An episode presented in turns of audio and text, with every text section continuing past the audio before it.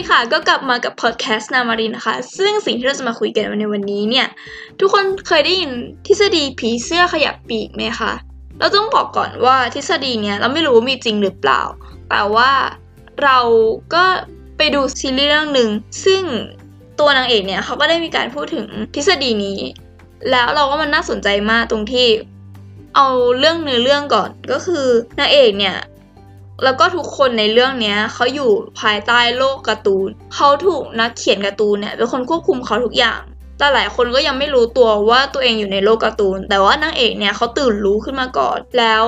เขาก็รู้สึกไม่พอใจที่เขาโดนควบคุมโดยนักเขียน เขากับเพื่อนบางส่วนเนี่ยที่ตื่นรู้แล้วก็พยายามที่จะแบบต่อต้านนักเขียน พยายามแบบทำสิ่งเล็กน้อยให้เรื่องราวเนี่ยมันผิดเพี้ยนไป แล้วที่เขาเรียกว่าทฤษฎีผีเสื้อขยับปีกเนี่ยเขากำลังจะบอกว่าผีเสื้อเนี่ยเขาแค่ขยับปีกเบาๆใช่ไหม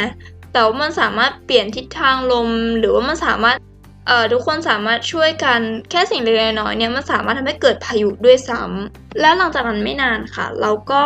ได้ไปอ่านหนังสือเรื่องหนึ่งชื่อว่านักสืบเศรษฐศาสตร์ เป็นหนังสือของทิมฮาร์ฟอร์ดนะคะ หนังสือเรื่องนี้เขาได้กล่าวในแนวเศรษฐศาสตร์ไปเลยแหละ แต่ว่าสิ่งที่นักอ่านคนหนึ่งอย่างเราเนี่ยได้ไปสัมผัสมาเป็นเรื่องเกี่ยวกับเรื่องการกระทำสักเล็กน้อย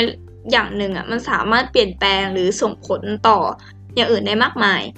ซึ่งเขาเองก็ไม่ได้กล่าวมาอย่างตรงๆหรอกค่ะ แต่ว่าตามความเข้าใจแล้วนะคะ ก็คือ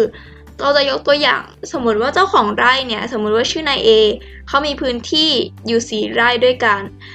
แล้วตอนนั้นก็ยังไม่มีใครที่อยากจะได้ไร่ของเขาไปทำงาน ทีนี้ก็มีผู้ชายคนหนึ่งชื่อนายบีเนี่ยเขาเข้ามาขอใช้ไร่ตรงนี้ในการทำงานในการทำไร่ทำสวน ตอนนั้นอำนาจในการตัดสินใจหรือ คือแน่นอนอยู่แล้วก็เป็นของนายเอแต่ว่าเรื่องความได้เปรียบเนี่ยก็เป็นของนายบีเพราะตอนนั้นก็ไม่มีใครอยากได้ แต่ว่านายบีเนี่ยเป็นคนเดียวที่อยากได้ ก็โอเคนายบีก็ใช้ไปสักพักหนึ่งก็จะมีนายซีนายดีนายเอฟเนี่ยเขาเข้ามาเรื่อยๆ เข้ามาเรื่อยๆทำให้ตอนเนี้ยเจ้าของรายเนี่ยก็กลายเป็นคนที่มีอำนาจมากขึ้นในการตัดสินใจว่า เอ้ย จะให้ใครแล้ว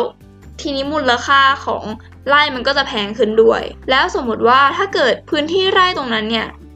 โดยรัฐบาลบอกว่าเฮ้ยเราขอว่าสมมติว่ามีอยู่สี่ไร่ใช่ไหมสมมติว่ารัฐบาลบอกว่าหนึ่งไร่ตรงนั้นเนี่ยให้เป็นพื้นที่สีเขียวนะถ้าเกิดว่าสามไร่ที่เหลือเนี่ย มันจะเป็นพื้นที่ที่แบบมีมูลค่าสูงขึ้นมาทันทีมาก ๆ แล้วผู้ที่มีอำนาจขึ้นไปอีกก็คือเจ้าของไร่นั่นเอง เห็นไหมคะว่าการกระทำนิดเดียวเนี่ยมันสามารถ เปลี่ยนจากจากนายเอที่เป็น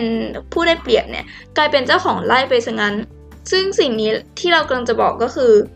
การกระทำทุกอย่างมันล้วนมันส่งผลต่อสิ่งต่างๆอยู่แล้ว อย่างเช่นในประวัติศาสตร์เนี่ยเราก็อาจจะได้เห็นมาว่าการปฏิวัติต่างๆเนี่ยส่วนใหญ่แล้วมันก็เริ่มมาจากการที่